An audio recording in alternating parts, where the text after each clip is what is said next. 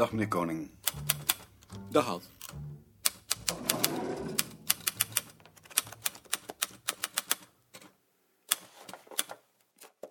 Mag ik u ook vragen wat u nu aan het doen bent? Ja, natuurlijk. Ja, ehm, hoe moet ik dat nou uitleggen? Heidi heeft er me wel iets van verteld. U moet cultuurgrenzen zoeken, maar u hebt er pas twee gevonden. Maar dat is nog maar de helft van het werk. Is dat zo'n kaart? Dat is een kaart van de koorschrik. Als ouders hun kinderen verbieden om in het koor te spelen, dan dreigen ze daarmee. En staat daar nou ook cultuurgrens op? Hier. Daar dreigen ze met de roggenmoeder en dat doen ze nergens anders. Dus u hebt er nu drie. Ja, daar gaat het eigenlijk niet om. Het gaat erom hoe je dat moet verklaren.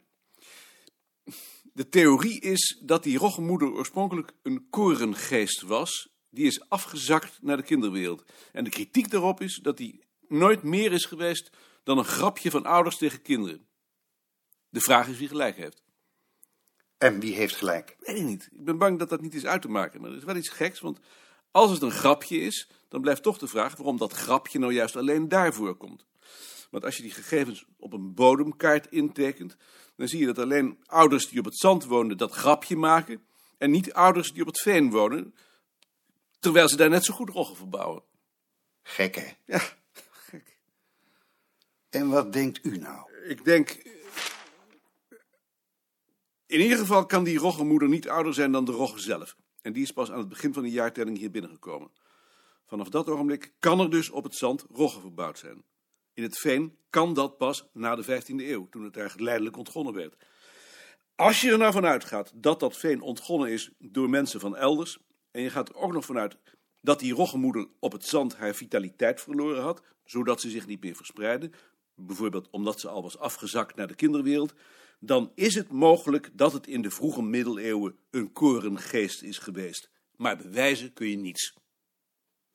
En dat is dus uw conclusie. Ja, meer kan ik ook niet van maken. Ik geloof dat ik dan toch maar liever aan dat kaartsysteem zou werken. Daarom ben ik er ook mee begonnen. Oh ja? Ik ben begonnen met kabouters. En van de artikelen die ik daarover las, begreep ik niets. Ik begrijp er nog niets van. En ik heb nog nooit een artikel over deze dingen gelezen waar ik een woord van begrijp. En als ik iets niet begrijp, dan ga ik fiches maken voor later. In de hoop dat ik het later wel begrijp. Oh ja? Ja, als die minister hier binnen zou komen en hij zou zeggen: Meneer Koning, wat doet u hier eigenlijk? Dan zou ik antwoorden: Excellentie, niets. Mijn werk is volstrekt zinloos en waardeloos. Maar de minister heeft daar geen tijd voor. En meneer Beerta? Meneer Beerta vindt alles best, zolang ik de schijn maar hoog hou. Bij wijze van spreken. En mag ik u nog iets vragen? Jawel. Wat doet meneer Asjes nou eigenlijk? Bart. Bart komt af en toe voor het knipselarchief. En als hij is afgestudeerd, komt hij misschien hier werken. En meneer Slofstra? Werkt u ook voor u? Slofstra tikt registers over. Ook voor het kaartsysteem. Wanneer studeer jij af? Ik hoop volgend jaar. En wat ga je dan doen? Ik zal wel leraar worden. Dat ben ik ook geweest. En dat beviel u niet. Nee. Dat is nog erger. Maar misschien vind jij het wel leuk hoor. Oh, Ik ga maar weer. Zoekt u iets, meneer de Gruiter? ik zocht eigenlijk meneer Beerta. Meneer Beerta is naar Arnhem. Dank u wel. Ha, die volkscultuur. Ha, meneer Vriemperen. Die Duitse atlas is anders een heel stuk verder, hè? Daar zijn wij maar niks bij. Daar zijn wij niets bij. En dat haal je niet meer in ook. Ik ben bang van niet. Dan moet u daar toch eens wat aan doen, meneer Koning. Waarom? We moeten toch inhalen? Wil ik u eens wat vertellen? Die hele atlas interesseert mij geen barst. Ik laat het maar zo. En u zegt net tegen meneer Van Ieper het omgekeerde. Omdat ik geen zin heb om gedonder met hem te krijgen. Ik praat maar met hem mee, dan ben ik van hem af. Dat had soms even lekker, hè? Ik heb maar gezegd, dat zegt hij nou wel glashard, maar dat, maar dat meent hij niet, hoor. Anders gaat het zo naar Dientje en van haar weer hoger op. Dat kan me niet schelen hoor.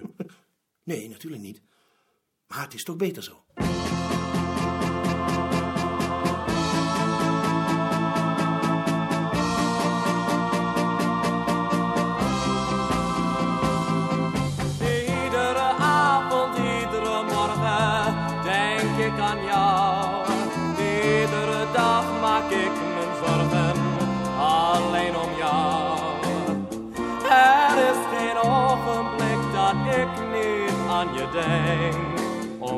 Ik nog altijd van je hou. Met Beerta. Dank u wel, meneer Dekker. Dag. Woensdag? Ja, natuurlijk weet ik wat voor dag het is. Als ik niet meer weet wat voor dag het is, mag je me naar een inrichting brengen.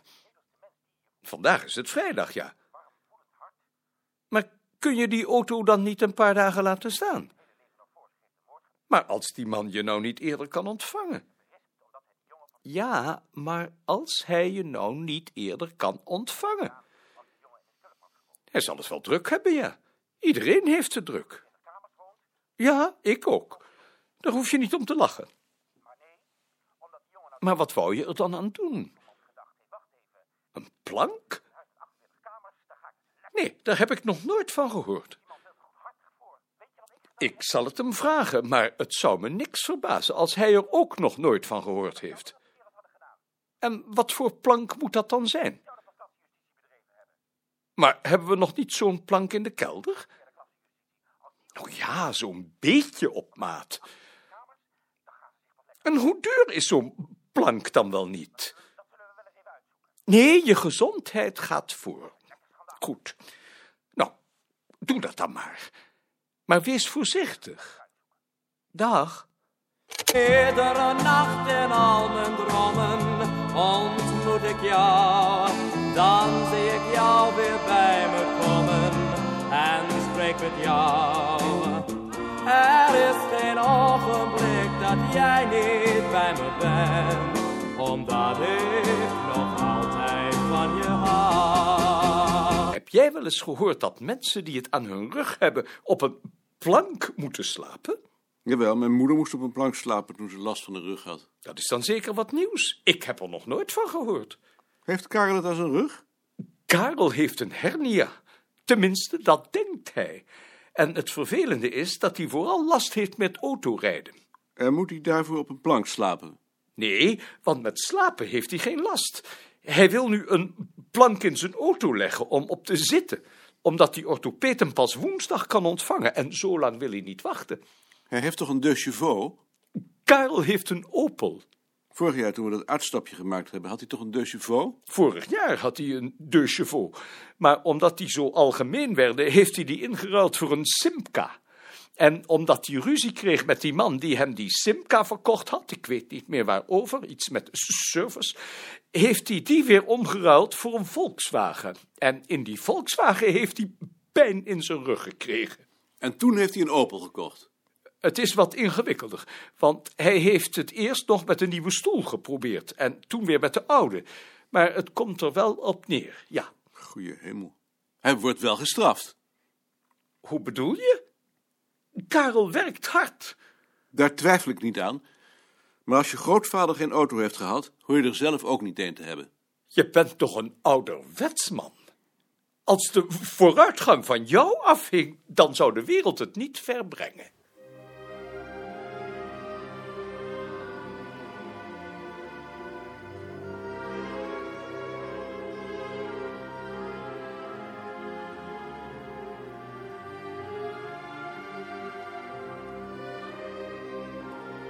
Waar denk je aan? Dat alle mensen kinderen zijn geworden. Zo was het vroeger. Iedereen lijkt tevreden en gelukkig. Voor zover dat in een beschaving waar niemand meer ongelukkig is, mogelijk is.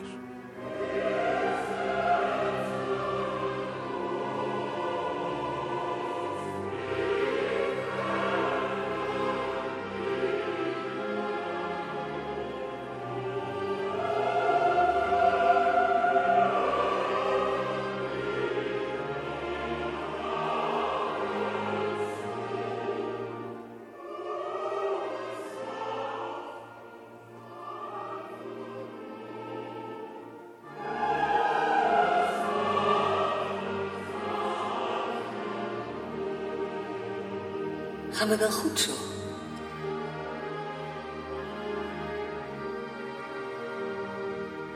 Ja, zo gaan we goed.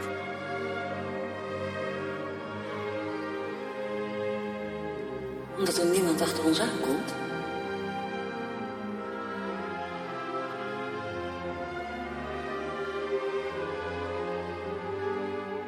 Dat moet ook niet. Dat geeft me een geluksgevoel.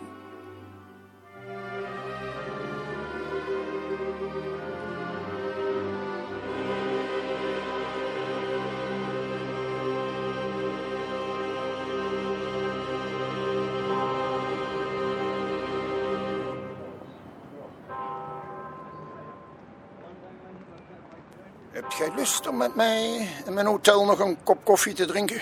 Of heb je andere plannen? Nee, ik heb geen plannen. Laten we dan nog een kop koffie gaan drinken.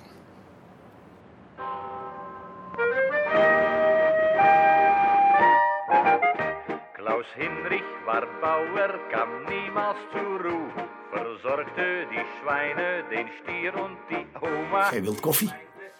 Ja, graag. Een café en een uh, kamillentee. Café en kamillentee. Koffie is voor mij vergif. Hoe gaat het nou met uw maag? De laatste tijd gaat het eh, weer wat beter. Hoe lang hebt u dat nou al?